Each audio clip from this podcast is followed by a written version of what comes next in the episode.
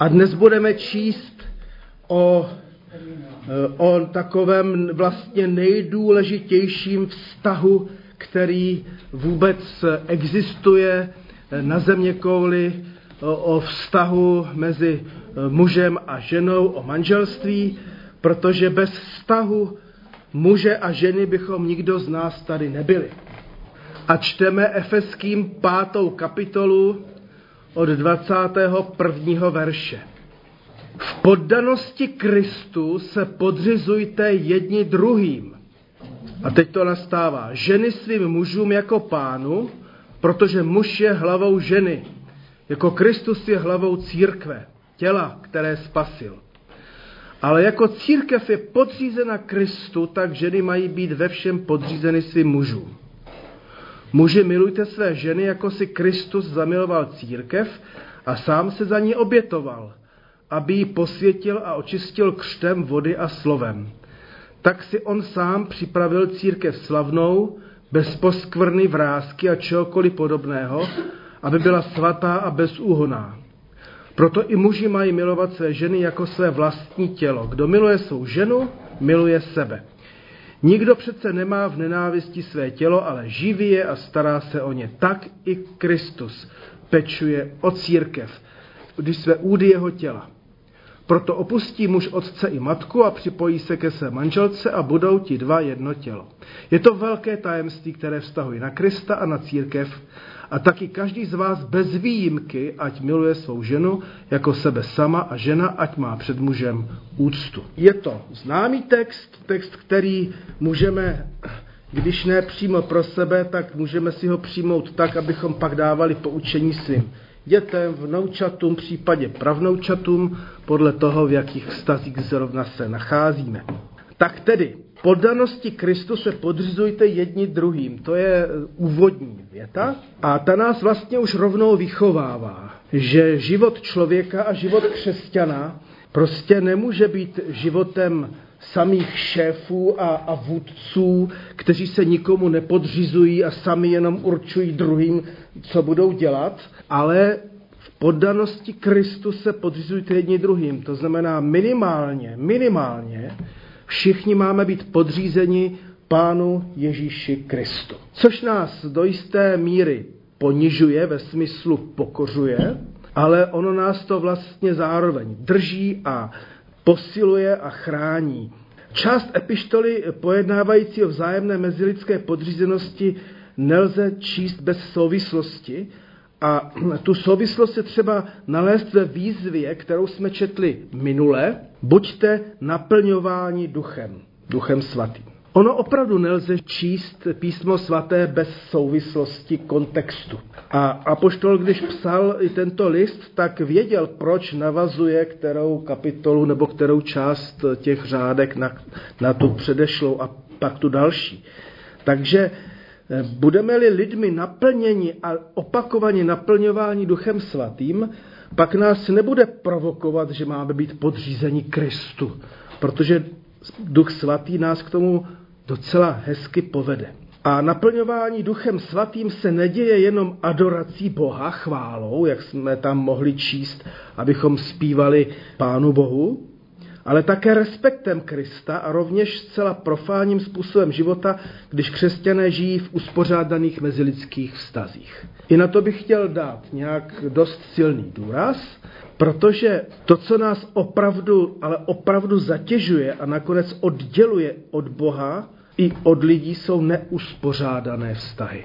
A můžeme mít potom, a nezlobte se, že použiju vulgarismu teď, můžeme mít plnou hubu svatých řečí, ale pokud nemáme uspořádané mezilidské vztahy, tak nám ty svaté řeči prostě nepomohou a nepomohou ani našim bližním.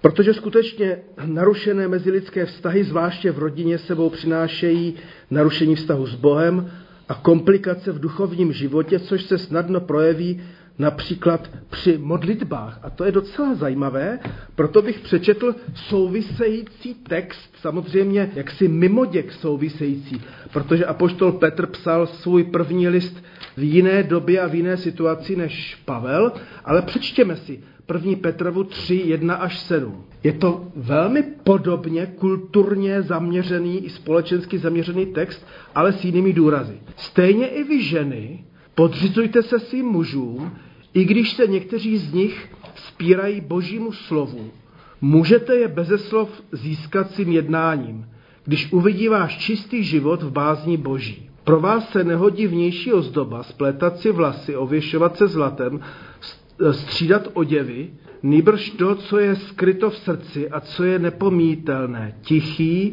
a pokojný duch, to je před Bohem převzácné. Tak se kdysi zdobily svaté ženy, které doufali v Boha. Podřizovali se svým mužům, tak jako Sára poslouchala Abrahama a nazvala jej pánem. Vy jste jejími dcerami, jednáte-li dobře a nedáte se ničím zastrašit. Stejně i muži, když žijete se svými ženami, mějte pro ně porozumění, že jsou slabší a prokazujte jim úctu, protože jsou spolu s vámi dědičkami života. Tak vašim modlitbám nebude nic překážet. Tahle věta mě vždycky zaujme. Tak vašim modlitbám nebude nic překážet. To, co totiž překáží našim modlitbám, opravdu je, když uvnitř těch nejdůležitějších vztahů jsme v, jako v, v, v neharmonii nebo v disharmonii, jak chceme, nebo v hádkách, v zápasech, v bojích jeden s druhým. Samozřejmě, že tento text z první Petrovi třetí kapitoly i text páté kapitoly Efeským je dobově a kulturně podmíněn. Jo? Takže, takže takové ty e, kralické výrazy, že ženám se nesluší, aby si křtaltovali vlasy, jak se to kdysi dávno čítávalo, že jo? A já eh, vždycky manželce eh, vždycky říkám, že se má zdobit ctností a dobrými skutky, aby mě dobře sloužila. Tak já jsem samozřejmě rád, když si obleče krásné šaty a když i vy ženy také se krásně ozdobíte, protože je to třeba vnímat opravdu, že jde o, o ducha, o, o, o niter, niternou, niternou krásu a když je ta krása vyfutrovaná ještě vnější, tak co by si chlapi mohli víc přát, že jo? Biblické texty pojednávající manželství manželský, rodiny a domácí řád jsou jistě dobově podmíněné, to znovu zdůrazňuji. Dnes například není rodiny a pracovní život tak provázaný jako v tehdejší době, protože v tehdejší době opravdu jak si ta, ten život rodiny vypadal jinak a já už jsem vám to tady připomínal a, a nemůžu si stále udržet v hlavě, jak se ten skanzen jmenuje. U Přerov nad Labem, tak navštivte skanzen Přerov nad Labem a uvidíte, jak žila moje babička a dědeček. Jo? Tak to je, to je vlastně strašně zajímavé a, a prostě ten život byl skutečně úplně jiný, jinak, jinak praktikovaný. Babička, manželka kováře, sedm dětí, z toho dvě jí zemřely, pak ještě jedno v koncentráku, byla pořád doma, vařila, prala, starala se o rodinu a dědeček zkrátka dobře byl neustále v kovárně nebo, nebo, nebo tam zakládal sbor a prostě bylo to, bylo to úplně jinak kulturně zaměřeno a to je jenom před stolety jenom před sto let. Této podmíněnosti se ale nemusíme bát, když ji nacházíme v Bibli, neboť i naše křesťanství musí být dobově podmíněné, aby bylo aktuální. A to chci zdůraznit, že my musíme dnes našim dětem i vnoučatům a sousedům také interpretovat svou praxí křesťanský život. A zřejmě ten křesťanský život dnes nebudeme interpretovat způsobem, že manželka či žena bude doma utáplá a ten muž bude všecko doma jako řídit a, a žena, když se bude chtít náhodou na něco ve schromáždění zeptat, tak počká, až doma se zeptá manžela, protože ve schromáždění musí mít šátek a mlčet. Jo. To bylo dobově podmíněné prostředí, ve kterém tehdy ti lidé zcela přirozeně žili nejen v církvi, ale v celé římské společnosti. Přes všechnu dobovou podmíněnost však v Bibli čteme, a nyní konkrétně v epištole do Efezu, určité principy, které můžeme a máme moudře aplikovat v našem 21. století, protože v letčem jsou skutečně nadčasové. Nejdůležitějším slovem celého textu je hypotasein, tedy podřídit, podřadit, podrobit, poslouchat. To je opravdu něco, co v naší kultuře a ještě zvláště mladým lidem musí jako docela jako tahat uši. Jo? Podřídit se, poslouchat. To, to už malé děti to těžko snášejí taková slova. Tímto slovem apoštol Pavel, ale nejen on, sice nenarážel na tehdejší kulturu, ale narážel na srdce člověka. A to bych chtěl jako zdůraznit. On žil ve své kultuře, kde žena ještě dalších 1900 eh, let neměla žádné volební právo a, a kdo ví, jak na soudu byl její svědectví hodnověrné, ale narážel opravdu na srdce člověka a tady se Duch Svatý dotýká i srdcí našich. Neboť podřizovat se a přijmout nad sebou autoritu a pochopit, proč to nebylo tehdy ani dnes snadné, to je asi zásadní. Konečně můžeme si vzpomenout jenom na Genesis třetí kapitolu, kde zkrátka dobře nejen Eva, ale nakonec i ten Adam zatoužili po zakázaném ovoci a oba dva, každý trošičku jiným způsobem se rozhodli, že teda nebudou podřízeni božím přikázáním. A to si představme, že aspoň jak nám to Genesis hezky popisuje, tehdy člověk žil pouze s jedním zákazem. Jo, si to představte.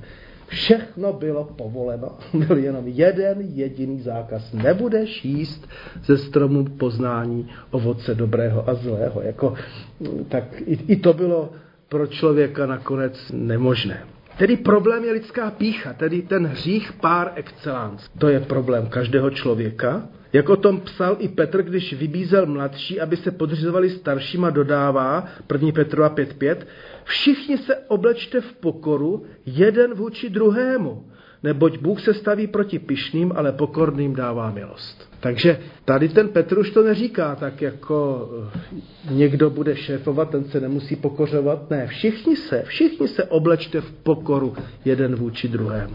A když se to podaří v rodině, když se to podaří ve sboru, nebo dokonce v politice, tam bychom po nich toho možná chtěli moc, tak pak můžeme zakoušet nebe pod nebem.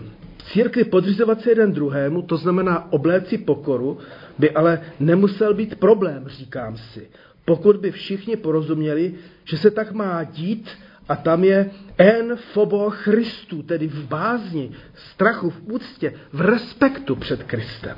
Zůstává ale otázka, jakou hodnotu, jaký význam vidíme v onom podřizování se jeden druhému. Proč se tak má dít? K čemu je to dobré?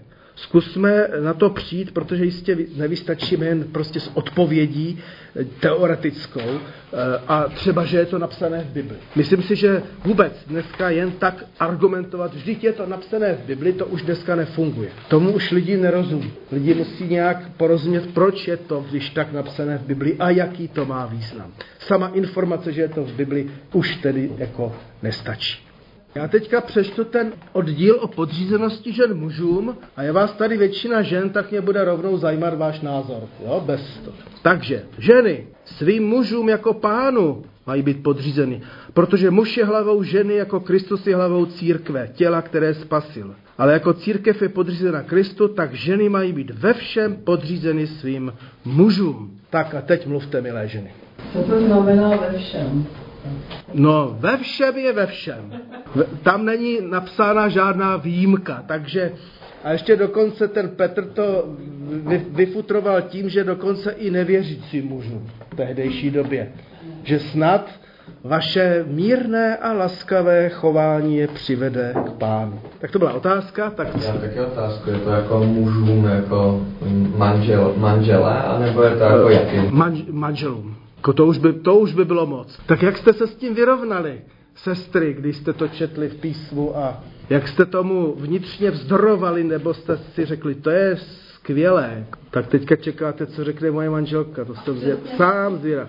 Já ji zachráním. My jsme to nikdy neřešili. Právě, jako my jsme to neřešili, takže pro mě je to prosto uh, jako text, který vlastně, my jsme si to definovali doma, že je to především pro krizové situace, protože za normálních okolností jako tohle nikdo neřeší vlastně, že jo. Protože eh, eh, kdo jde nakupovat, tak ten se rozhoduje, jestli koupí dvě mlíka nebo tři, nebo půlku chleba, nebo osm rohlíků, nebo dva. Prostě jako, tam se jako o ničem nejedná, že za normálních okolností, když se lidi mají rádi a neubližují si, tak se to neřeší. A pak je situace, kdy je potřeba, aby někdo rozhodl, třeba hmm. jako přestěhujeme se z Trutnova do Prahy a já si říkám, nechce se mi, ale zbalím ty igaritky a jdu. Tak to je z našeho života. Z našeho života. Petra se hlásila. Já jenom jsem poznala, že když oba je manžel i žena plní to, co má podle tohle slova, že pro ženu není vůbec těžké se podřizovat, když ten muž nemě slouží, asi je to horší tam, kde tohle rekla. A byla jsem vždycky vděčná, když jsme něco řešili, že jsem nemusela to rozhodnout. Že jsem to nechala na té hlavě, správně. Protože to říct, že je moudřejší a prostě... A neponižovalo tě to? Mně to přijde vlastně taky, jak říká Petra, mně to přijde hrozně jako fajn a dobře. Že ne, že bych jako vždycky byla stoprocentní, ale přijde mi to dobře a přijde mi to fajn, že ten muž má tu odpovědnost. Co když ten muž je bačkora, nebo není rozhodný, nebo, nebo u, ubližuje manželce? Nebo není moudrý. Nebo není moudrý?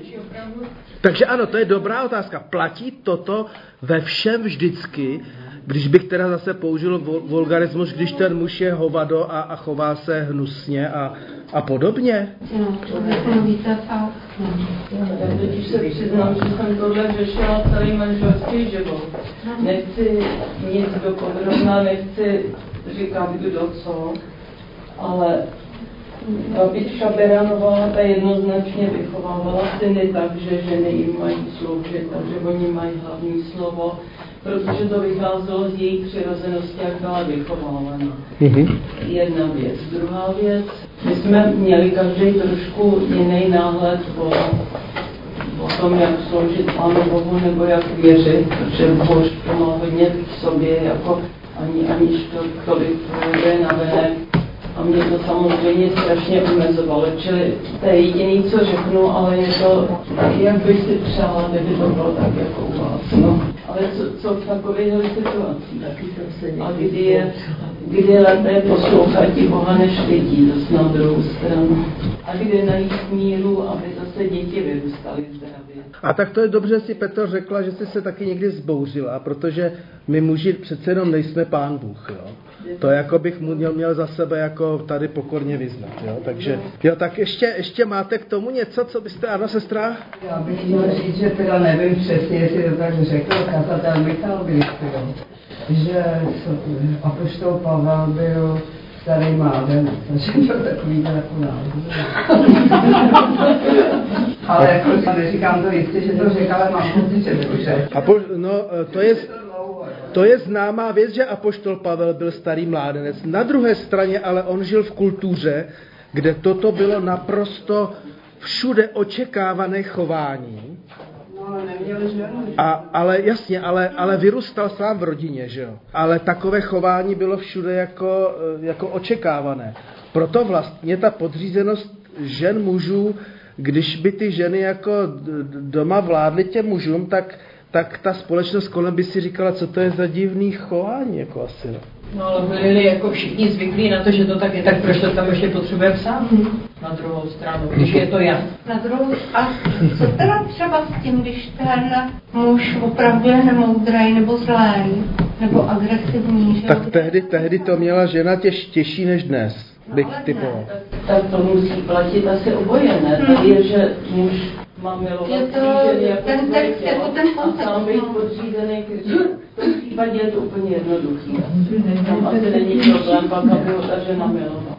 Ano, prostě ještě se k tomu dostaneme. Když se muž pro ženu rozkrájí jako Kristus pro nás na kříži, obětuje, nechá se pro ní zabít, jo, tak pak jako pro takhle obětavýho chlapa asi to není No, složitý. Když se pro ní ne- nerozkrájí a chce třeba rozkrájet jí, tak No tak, tak eh, pak, pak, pak, už, pak už je potřeba použít přiměřenou sebeobranu, abys neskončila ve vězení. Takže děkuju, za chvilku se dostaneme k chlapům, je nás tady tohle křídlo a tam. Takže moje poznámky. Vzájemnou podřízenost apoštol Pavel popsal ještě detailnějším způsobem v listu do Korintu.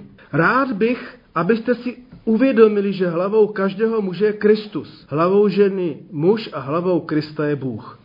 Ale to je obtížný text samozřejmě, protože e, svádí k herezi, která teda je tady popsána latinským slovem subordinacionismus, a tahle hereze v církvi se objevila, kdy bylo jako řečeno je boží trojice, ale pán Bůh je šéfem a pak jako tam je Ježíš a duch svatý. Jako, a to pak křesťané si časem jako uvědomili, že nemohou Pána Boha trojediného popsat eh, tak jako jednoduše v té podřízenosti. Ano, Kristus, když se stal člověkem a se stoupil na naši lidskou rovinu, Boží syn, tak se stal námi podřízen Bohu. Ale v té Boží trojici není jako šéfovství a, a, a poslouchání. Tam je rozhovor.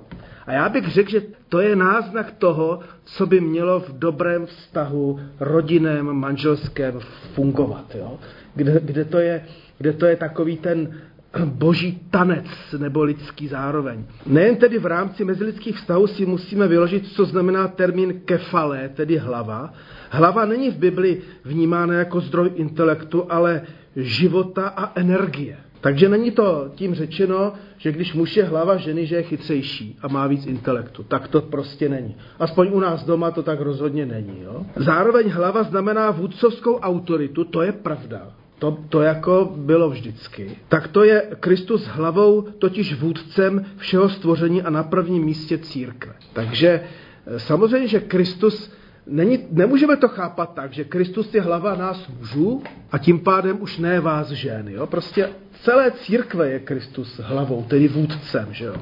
Mluvili se o Kristu jako hlavě, pak je hlavou nazván ještě takzvaný úhelný kámen, kefale gonias, hlava úhlu, tedy jakýsi ten klenák, který všechno drží, tvorník, který zajišťuje jeho soudržnost.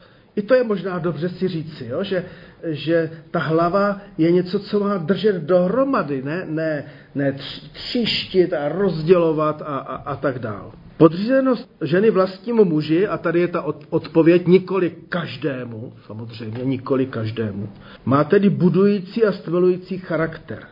Tak, jak to učí apoštol Pavel v tehdejší době a jak my z toho můžeme pro sebe něco vygenerovat. Což Apoštol v pastorální epištole odvodil i pro život v církvi. Žena ať přijímá poučení mlčky s veškerou podřízeností, učit ženě nedovolí, žena nemá mít nad mužem moc, nýbrž má se nechat vést. Tak tam takhle to učí Apoštol v 1. Timoteově 2.11.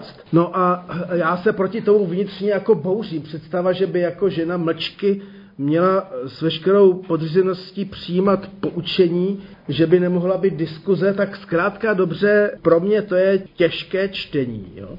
V epištole do Efezu Pavlovi šlo evidentně o to, aby život křesťanů v církvi, konkrétně v církevních manželstvích, vykazoval stabilitu ovšem. A tady bych řekl, že k tomuto nakonec v tehdejší době směřovalo a musí směřovat i dodnes. Proč? Protože dobrý příklad života i rodinného života je veliké svědectví o Kristu. Jo, to, to, to, kdysi, že jo, tady žil ten můj strýc Jan Cvrček a já jsem byl takový mladý teenager a on mě říkal, no to už, když křesťanští manželé zachovají pěkné vztahy, to už je veliká věc. A já jsem si tehdy říkal, takový minimalismus jsem si říkal ve, svém, ve svých 16 letech, jo. Takový minimalismus, jo. Dneska, dneska vidíme, že to je obrovské svědectví pro, pro okolí.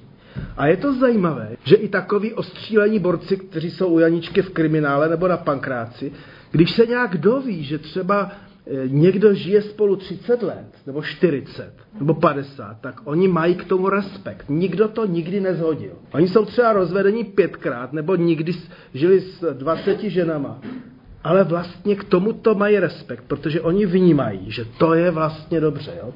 To je zajímavý. Už jenom věrnost jako taková je hodnota, kterou lidé vnímají. A to, když to lidi spolu, a někdy to tak v manželství je, vydrží, tak to je velká hodnota. Takže křesťanské manželství i v tehdejší, v dnešní kultuře je vlastně svědectvím o Ježíšovi a o vztazích, které Kristus a Pán Bůh vlastně pozitivně dává lidem.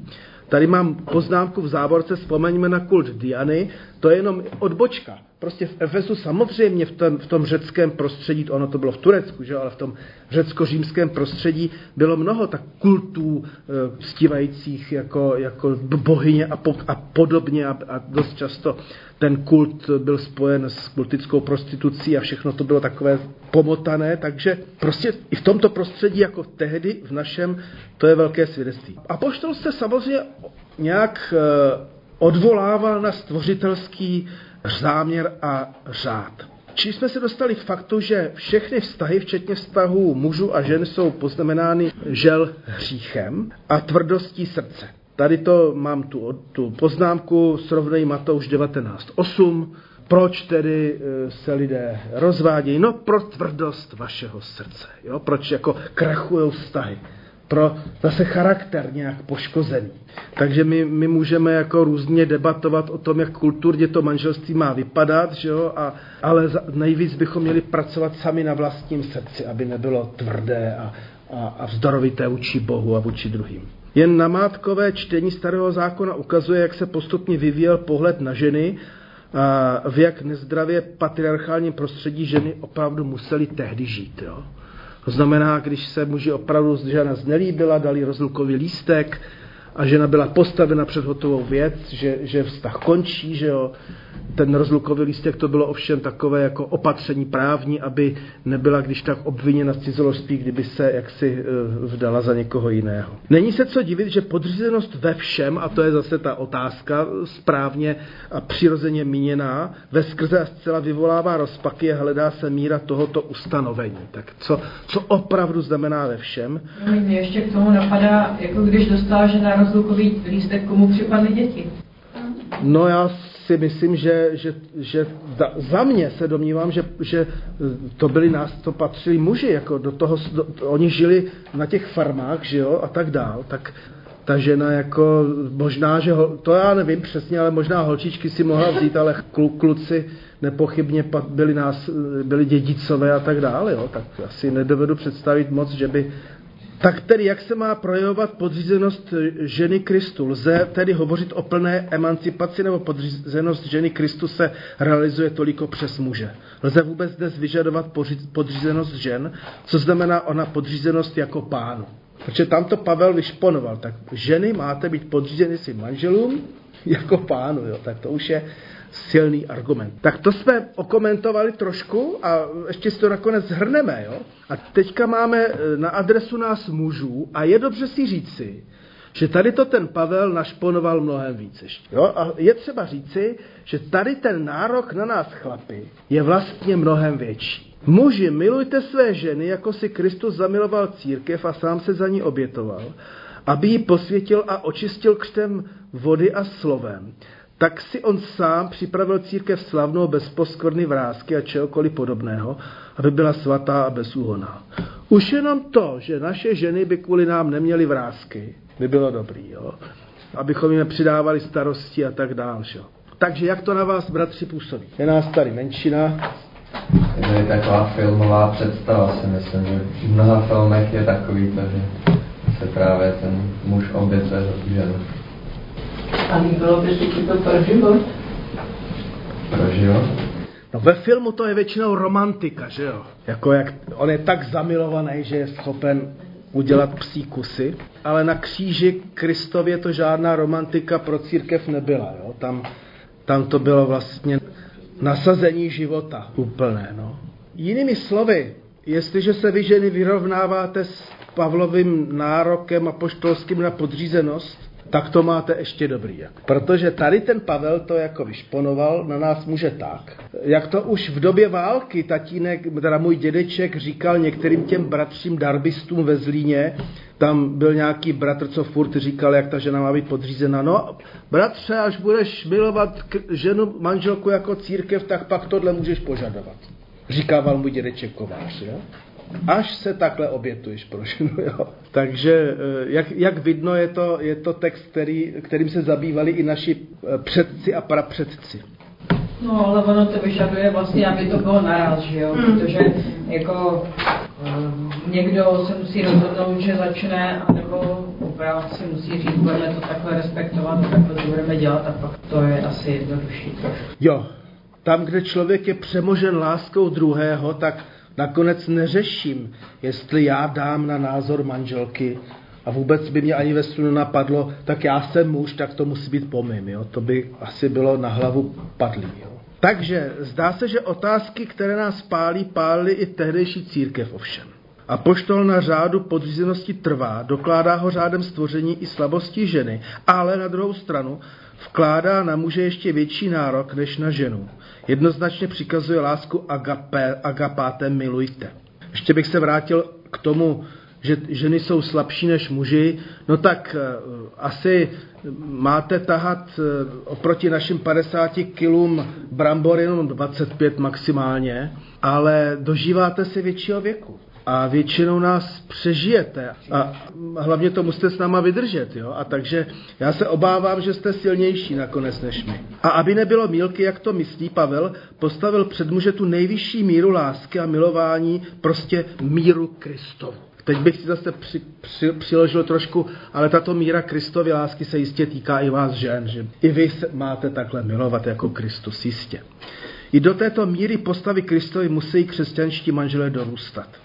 Mají se tedy ženy podřizovat svým křesťanským manželům jako pánu, pak to nemá nic společného s autoritářským patriarchátem. Prostě, že jsem to řekl, tak tak to bude. Jo? Kristus se za církev obětoval, tam je výraz paradozis, což znamená odevzdání, vydání. Jo? To znamená celé se nasadit až na smrt. Nehledal svůj prospěch, ale prospěch církve, člověka a světa.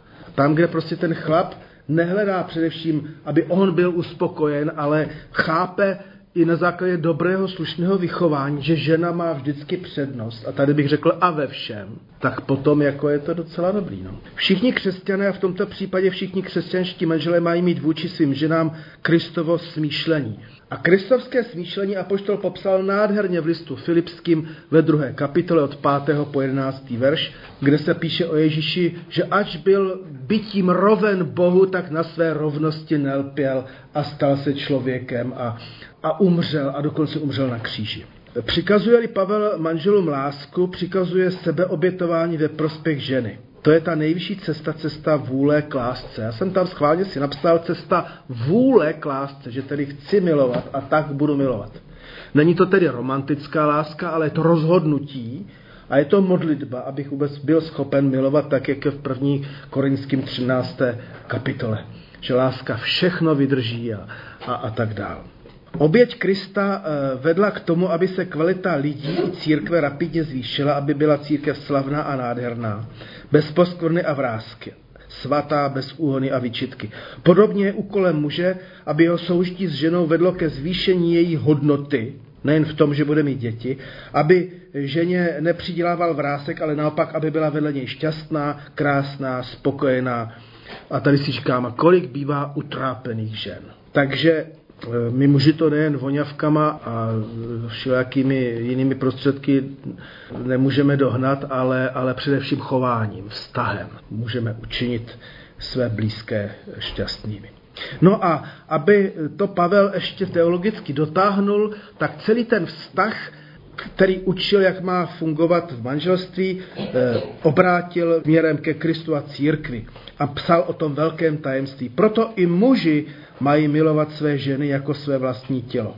Kdo miluje svou ženu, miluje sebe. Nikdo přece nemá v nenávisti své tělo, ale živí je a stará se o ně, tak i Kristus pečuje o církev. Vždyť jsme údy jeho těla. Proto opustí muž otce i matku a připojí se ke své manželce a budou ti dva jedno tělo. Je to velké tajemství, které vztahují na Krista a na církev. No, já tomu říkám takový jako zdravý e, křesťanský manželský egoismus.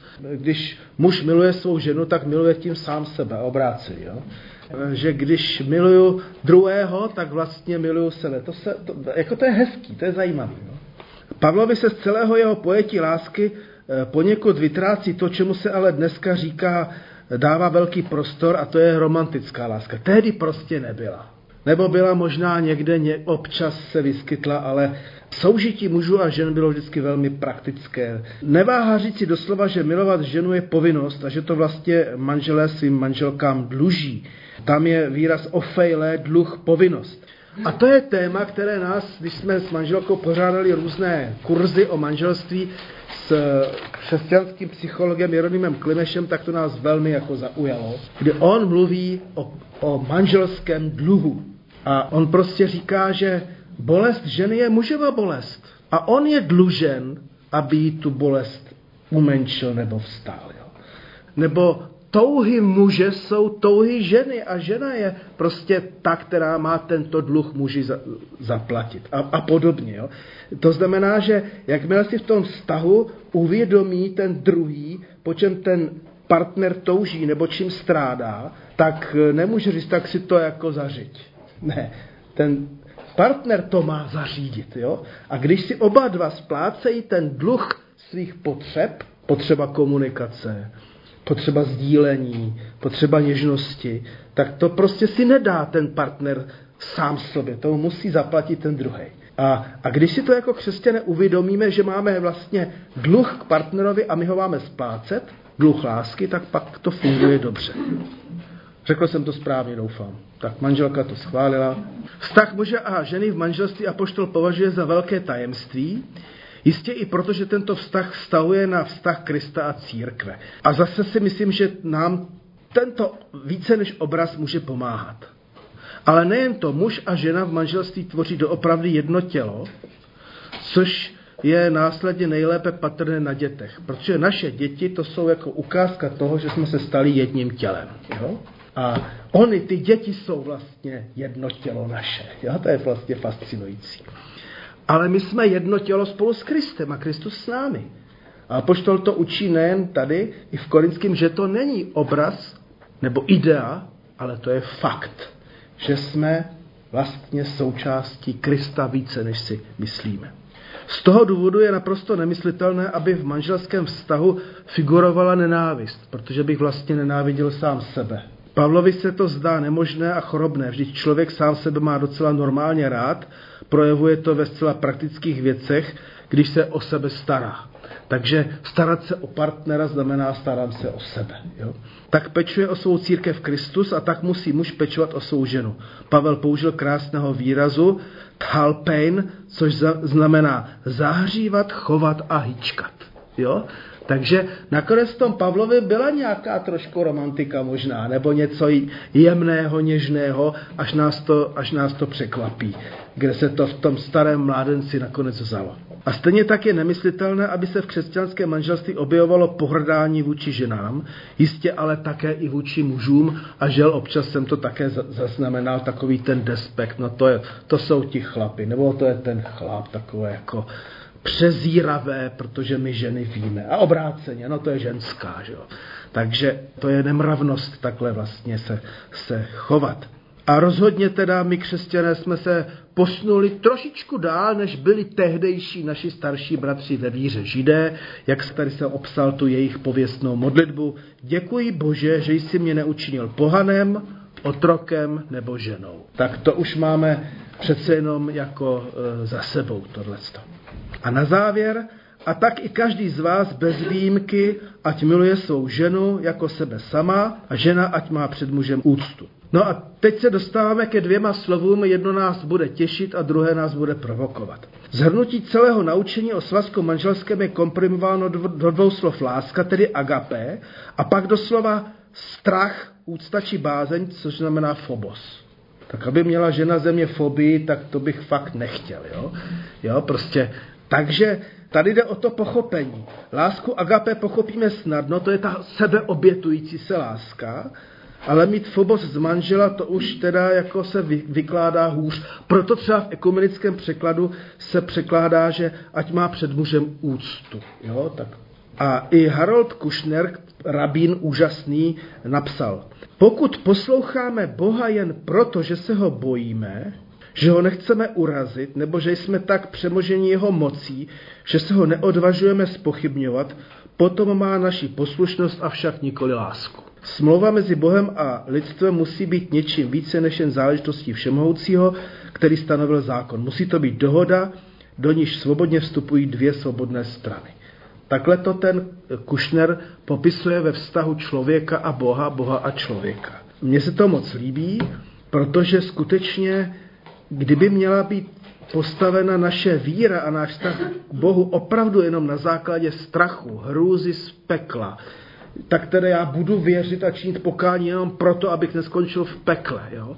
tak to je, to, to, to není úplně jako základ k dobrému vztahu. Jo? A tak si zase vzpomínám na toho našeho milého misionáře, který už zemřel, Toma Graumana, na Filipínách misionařil, který, který říkal, musíme při zvěstování evangelia nezačínat hříchem, ale láskou boží. Jo?